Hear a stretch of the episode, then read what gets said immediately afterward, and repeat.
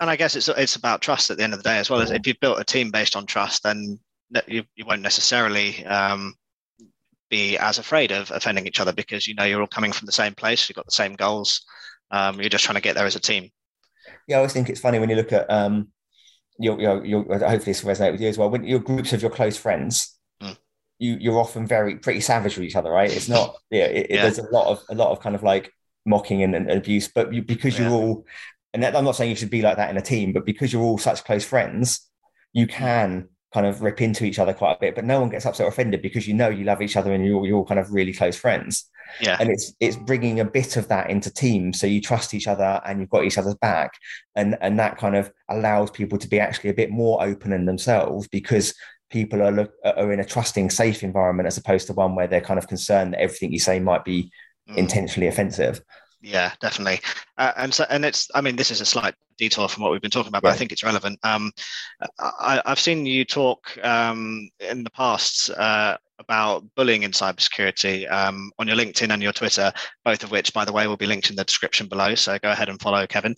Um, can you give us an insight into your experience of bullying in cybersecurity, bullying, sorry, in cybersecurity, and, and what advice you'd give to anyone who might be experiencing it at the moment? Um, yeah, I've had a few random bits. Some people created some fake accounts and gave me some abuse. And then there's a couple of people who created a meme about me recently for, for whatever reason and thought that'd be funny. Um, I called it out pretty hard. I knew who they were, so I called it. And, and um, it's called a few. I think it's caused a few ructions because they're involved. They're, they're, it's strange because they're involved in good things as well. So I don't really know right. what's caused it.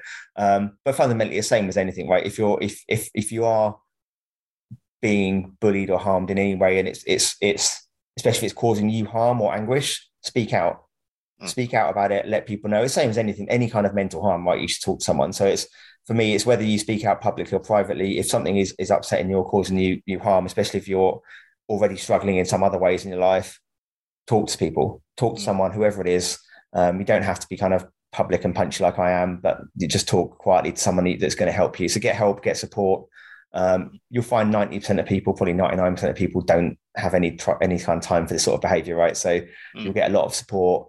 Um, and, and yeah, the, the, you're very unlikely to meet anyone who thinks bullying or, or any kind of abuse in any industry is a good thing, right? So, so yeah, speak out. Um, I'm a fan of, of calling it publicly because fundamentally, I think the only way of dealing with bullies is to stop them.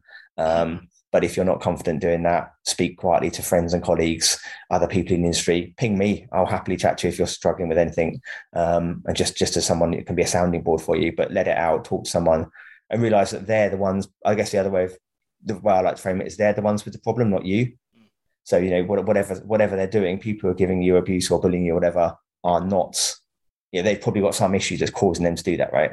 Mm. Um, so yeah. it's almost like actually you should do what you need to, to deal with it, but almost feel sorry for them that they're having to treat someone else that badly to feel good about themselves, right? So kind of if you look at it like that, it becomes a lot easier to deal with, I think, because it's it's your kind of almost feeling sorry for them because they're having to behave in that way to get likes or to get self-respect or whatever they, they they kind of think they get from it. Yeah. Yeah, definitely talk to someone is all I'd say. Is just just talk about it. Talk about it if it's causing you any harm or anguish.